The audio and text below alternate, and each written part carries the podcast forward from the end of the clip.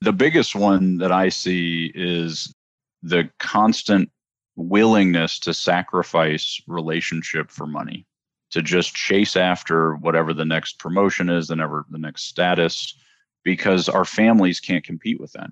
My kids can't tell me, you know, you've done such a great job being a dad this quarter. We're going to go ahead and give you a bonus, and we're going to change your title to Executive Vice President of Fatherhood. As a business leader, you know attracting top talent is just the beginning. Real growth happens when you lead yourself and others well, creating a company culture that attracts, nurtures, and retains the best of all things. We'll teach you how to make an impact through a holistic leadership approach, reframing success in leadership. This is the Talent Magnet Institute podcast with your host, Mike Sipple Jr. Thank you for joining us for this week's episode of the Talent Magnet Institute podcast. I have the distinct pleasure of being in the studio today with James Lenhoff. He's the co-founder and director of mission at WealthQuest, the host of the Rich Life podcast, and author of a best-selling book, Living the Rich Life. James, thank you so much for joining me today.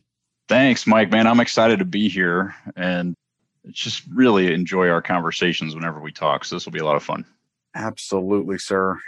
So James, one of the things that we want to talk about today with our audience is about being an ambassador for our people, for our team, how we as leaders show up and what we can do both practically and kind of from a longevity perspective of helping our people live well, lead well, work well.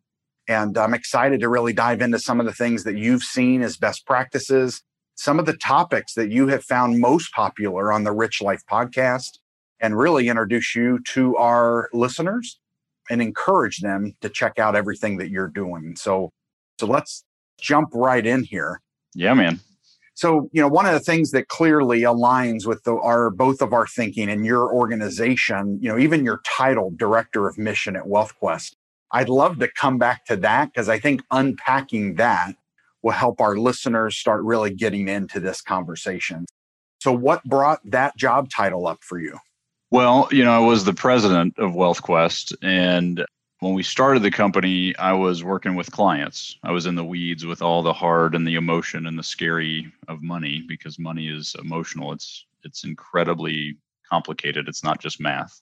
And so we got connected to all of those dreams and fears, and I was really enjoying that work. And then we hired a bunch of employees as we grew, and I was doing the same work with them, you know, helping them with what they're afraid of, what they feel like they're failing at, and how to resource them and connect them to a purpose.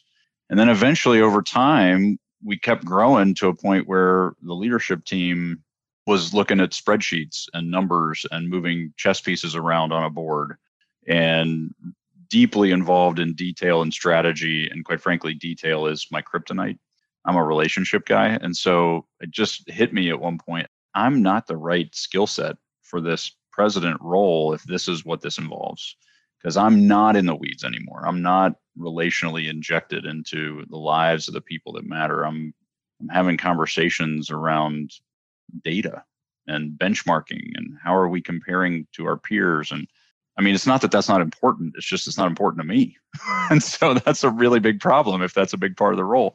So I decided to step out of that role and actually kind of created this role for myself of director of mission. And really the vision is to be the conduit between all of our team members and the leadership team, because I can speak in strategy and spreadsheets, but I also want to be relationally connected to people who are actually implementing this stuff and find out, where are you falling short? What resources don't you have?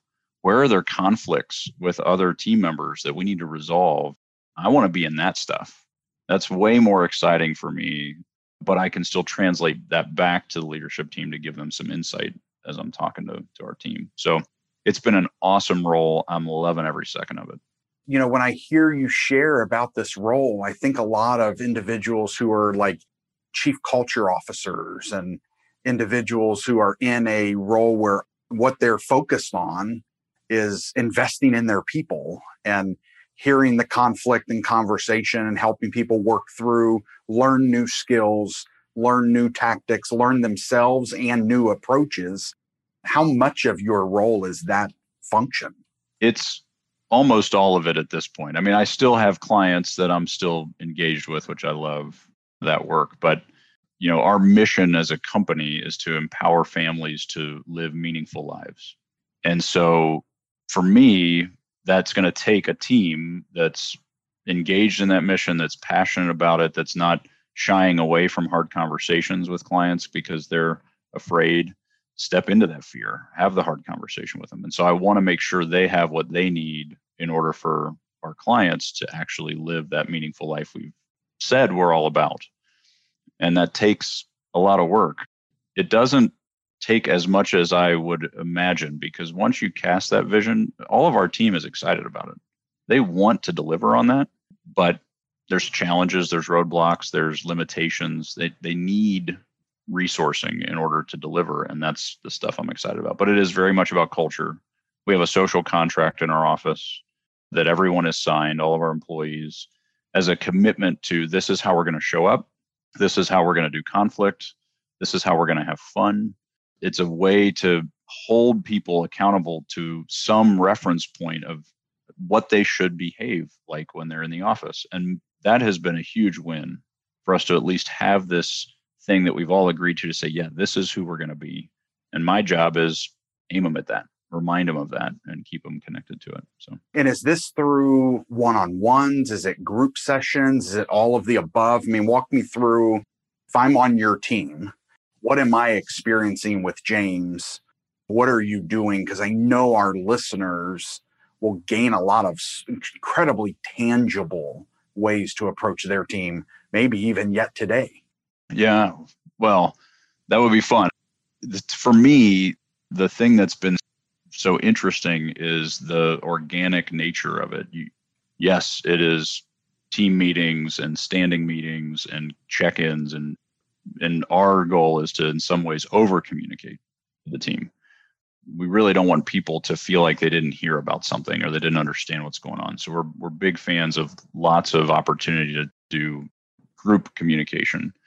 But then I'm intentionally keeping space on my calendar, just walk around and stop into people's offices and ask them how they're doing, what's going on with them. And one of the things that's really fun is the moment when they say, oh, I'm okay. And I go, you want to tell me the truth, or you want me to just act like that's the truth? You know, and they'll kind of, all right, fine. And then they eventually in that one-on-one space will give you what's really weighing them down.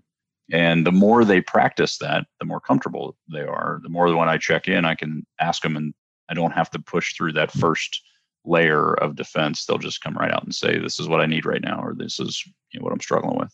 It's been great. James, I find in most environments, there's a lack of trust.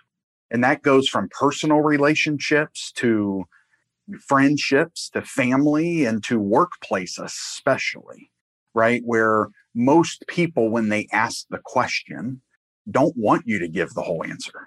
That's right. They want the superficial because they want to ask it because it's a pleasantry and Yes. They want to move on. Yes. The how are you today is really just a hi, right? They don't actually want you to tell them. And I tell people all the time, hey, when you ask me that question, I have trained myself to actually answer the question. Right? That's awesome. So buckle up. It's coming, whether you wanted it or right. not. That's right.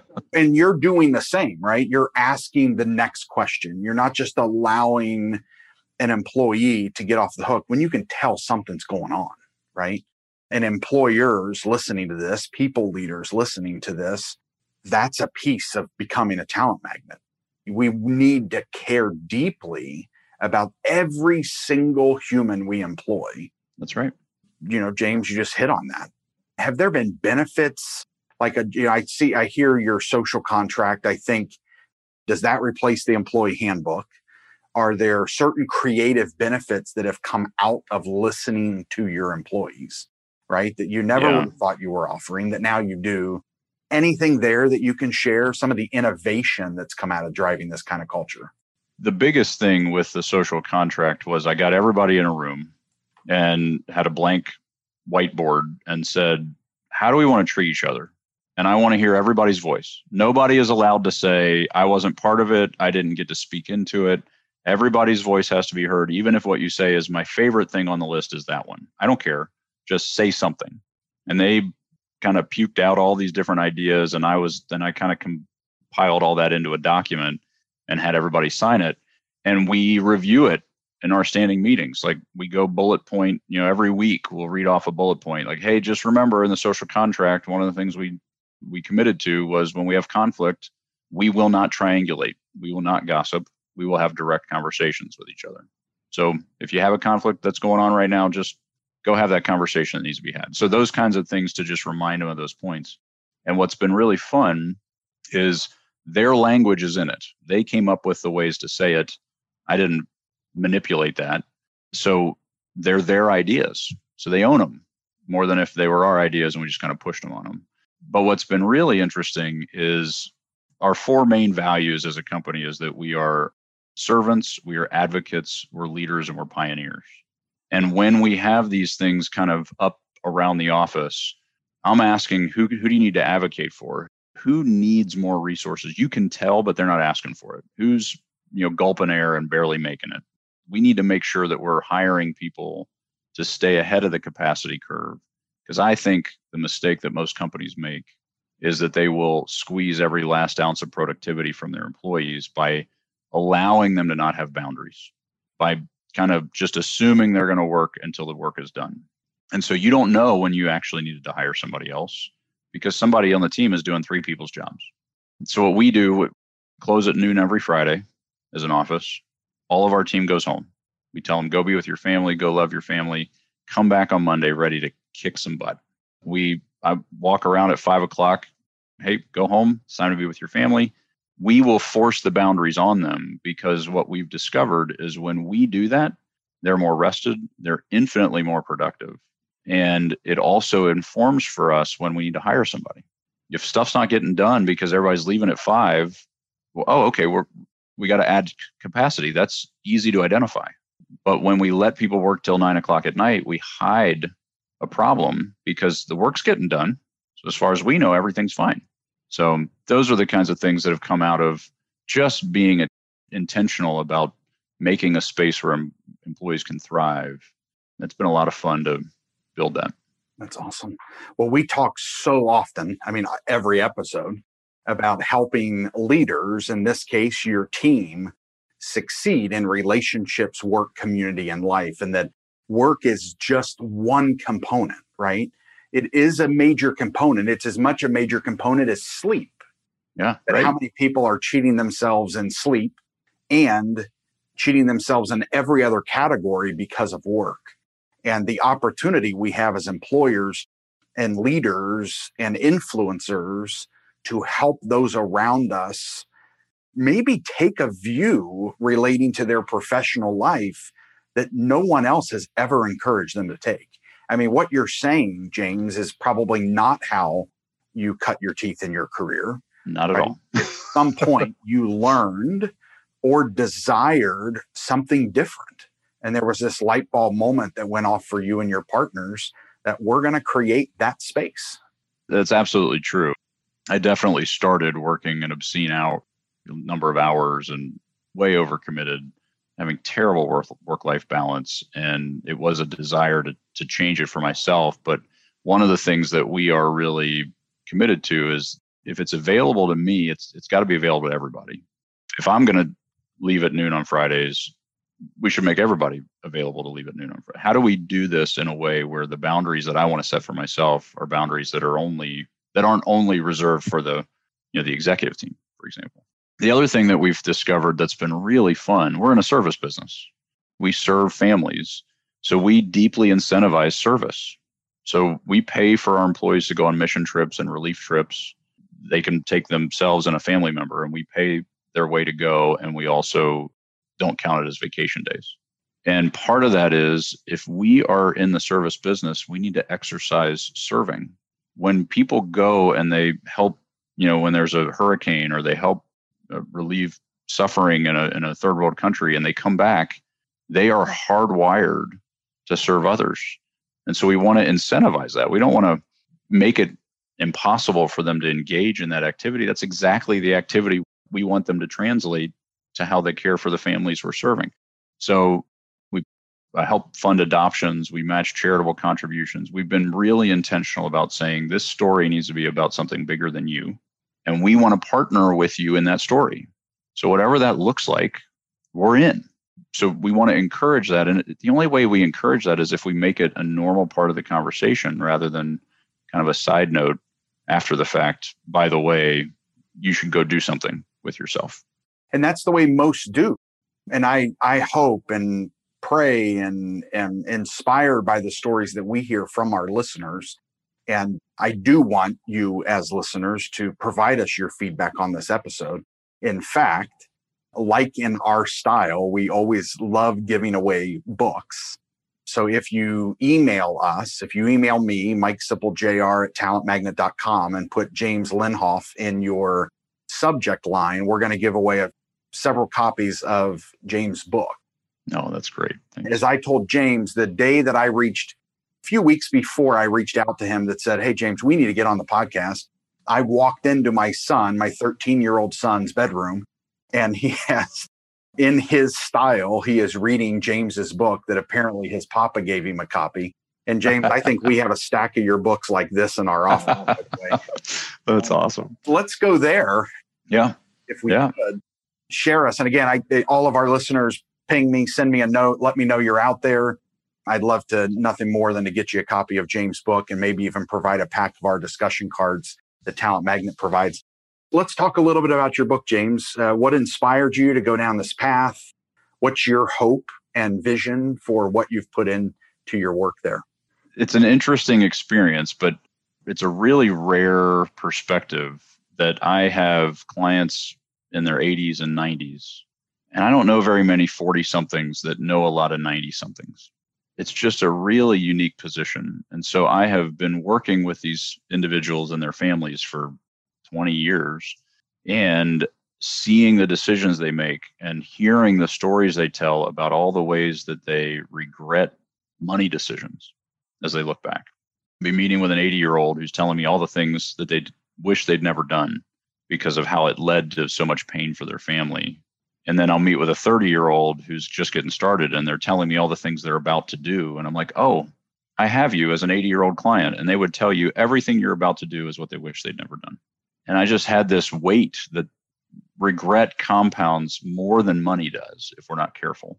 And we need to really be intentional about how we approach our decisions around money because the emotion of it, the relationship aspect of it, the fact that it is so entwined in our human brokenness, that is what makes money so hard.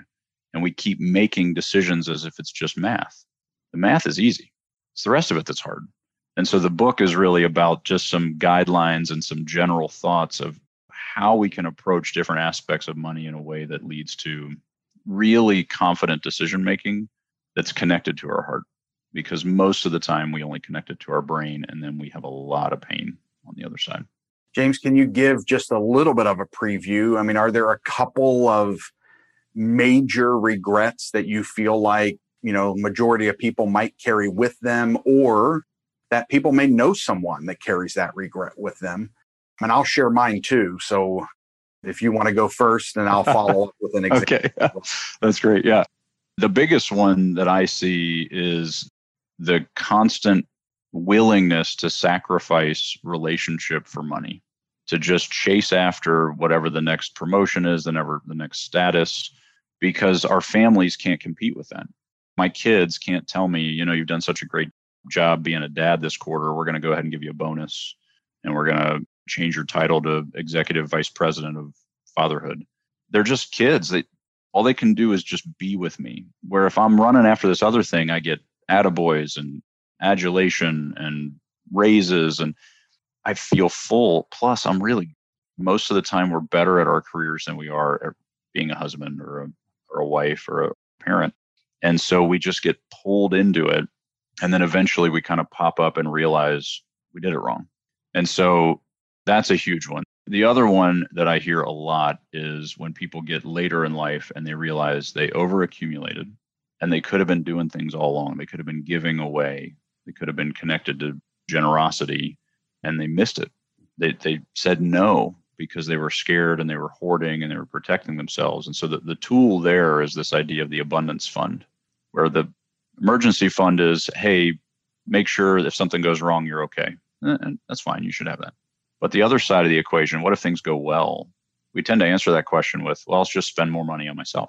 But if we set up an abundance fund that says, if things go well and there's more that comes in than I need, I can put that aside and have it ready.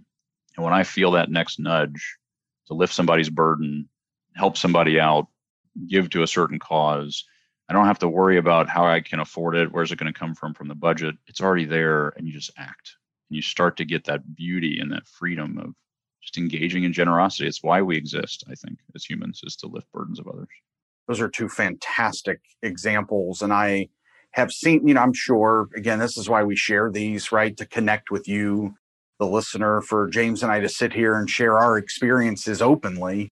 You know, James, one of the ones that I have lived out and seen in my 20 years is executives doing exactly what you said, right? So they sit down.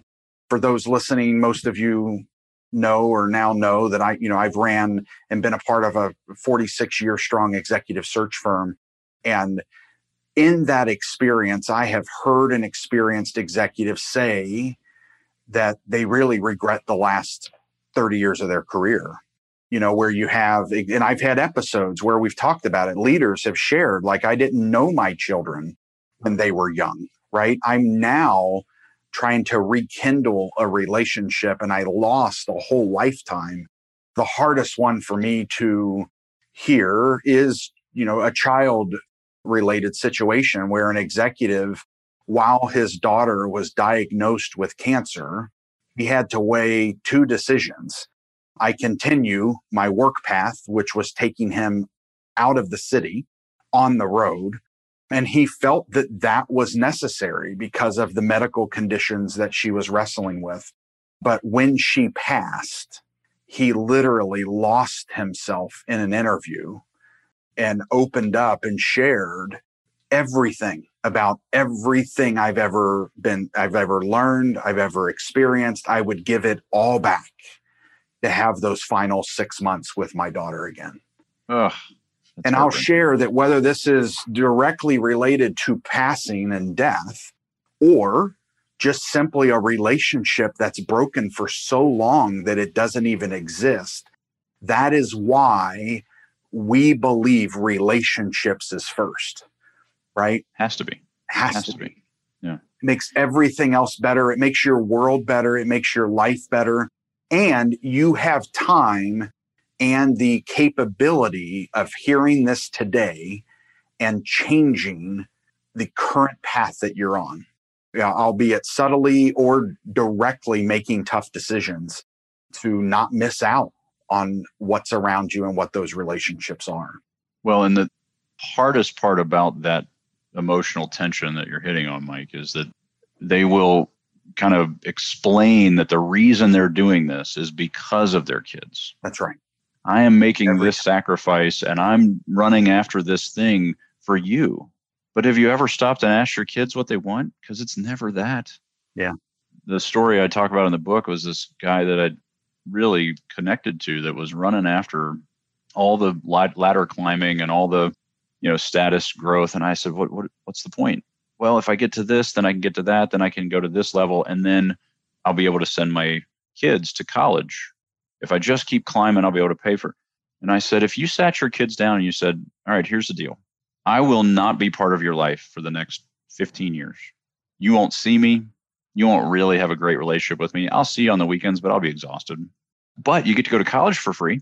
Or you say, I'm going to be connected to you. I will be able to call out your identity. I will show you what it looks like to be in deep relationship and model that for you before you leave the house. You might have to get some student loans when you leave the house. Which one do you think they'd pick? You're picking the one they don't even want. And you think it's for them. It's not even what they're asking for. I get that that's a huge oversimplification, but it's still true. You know? It's so very true. Yeah, we talk about quality over quantity. And I know guilty is charged, right? I love what I do. Sure. And if I'm not careful, I do get consumed by work, right? But Fortunately, I have a great wife and a partner. I have a great team that reminds me, because they know it, that, you know, Sipple loves what he does. I love being around people that are as passionate as me about our craft and what we do, right? But my children all have different love languages. And if I just set the phone down and go out and play basketball, I played horse in the dark with my 9-year-old, and he beat me. He didn't even have a letter. I lost so bad. My 9-year-old's also a fantastic basketball player. That's awesome. But he beat me, and we were out for 27 minutes, and we fist bumped at the end. And like, man, that was an awesome game. And I mean, I think he floated for 2 days, right? Because I took the time to make that. And we have to shift, and we have to listen. And what I told myself for many years, James, was a lie, that if I can't give him quantity, it's not even worth it. And what I've learned is, even 5 minutes of, like, while you're driving your child to school, even the hour and a half that you're at the ball game or on the field or on the track, the 40 minutes where you might, you know, my kids love, my oldest could watch Shark Tank 24/7, right? So my youngest doesn't like Shark Tank at all. My daughter and my middle and oldest do. So like, hey, can we watch Shark Tank, or can we watch some house building show, Off the Grid or something, right? That 40 minutes is like a day for my oldest son, you know, where we can talk about, would you have made the deal, and how would you have done it differently, and just be engaged, give quality over quantity every time, and quit putting so much pressure on yourself, right? And the truth is, it's a direct corollary to leadership in the business world.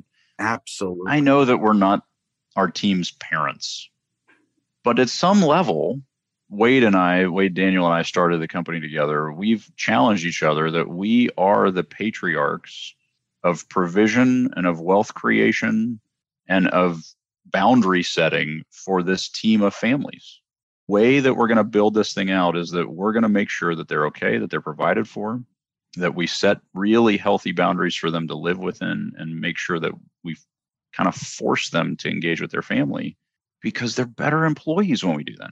And when we engage with them, if we show, hey, I got time, what do you need? Let's talk, instead of I'm buzzing past you and I don't have 5 seconds to talk to you. It's the same experience that our kids have if we're not careful. We got to be paying attention to that. Well, so James, share with our listeners just a little bit more. Give the title of your book again, yep. Share your podcast so they know how to follow up and get connected. Yeah, sure. So the book is Living a Rich Life. Its subtitle is The No Regrets Guide to Building and Spending Wealth. Because it's not just about building it, you actually got to spend it sometime too. And then the podcast is Rich Life Podcast. Company is WealthQuest. If I am a huge fan of connecting with business leaders, just as you are, Mike. I mean, I love telling stories and inspiring each other and getting ideas from each other. So if there's anything that I can help with, I'm all about helping. So feel free to email me. It's jlenhoff@wqcorp.com. One of the things that I would be a huge fan of talking about, and we could maybe do it on another episode too, is employee ownership. We have modeled our business around the idea of employees having ownership in the company, and it has changed everything. It's changed the way they showed up. It's changed their attitude towards growth. It's not just more work. It actually means something to them. And so any ideas around how to do that or what it would look like, man, I'm all about that. I really am passionate that does change the culture, and it brings people together to this shared goal rather than just working for some other person's benefit. Yeah, let's definitely encourage everybody to reach out to you regarding these topics. Again, shoot me an email, shoot me a message on any social, and just say James Lenhoff book, and we're going to give out some copies. You can also go to talentmagnet.com/giveaway and fill that out and put James's name in there so we can track those. James, I really appreciate you coming on for this week's episode. Love the conversation, Mike. Thanks so much for having me here. Yeah, and all of you listening, I hope this left you some real, tangible action steps that you can take today to live a rich life, as James mentioned. So Again, until next time, we look forward to the next conversation. Please reach out and hope you have a great one. Thanks for joining us for this episode of the Talent Magnet Institute podcast. Make sure you subscribe so you never miss an episode and help spread the word by leaving a review. The Talent Magnet Institute podcast is powered by Centennial, a talent strategy and executive search firm, and the Talent Magnet Institute. You can engage with us at Talent Magnet I on Twitter or Talent Magnet Institute on LinkedIn and Facebook. Please communicate by using hashtag Talent Magnet. Find us in your favorite podcast app to subscribe, rate, and leave a review, as well as share with a colleague. You can also listen at talentmagnetpodcast.com. Our podcast studio is based in Greater Cincinnati, Ohio.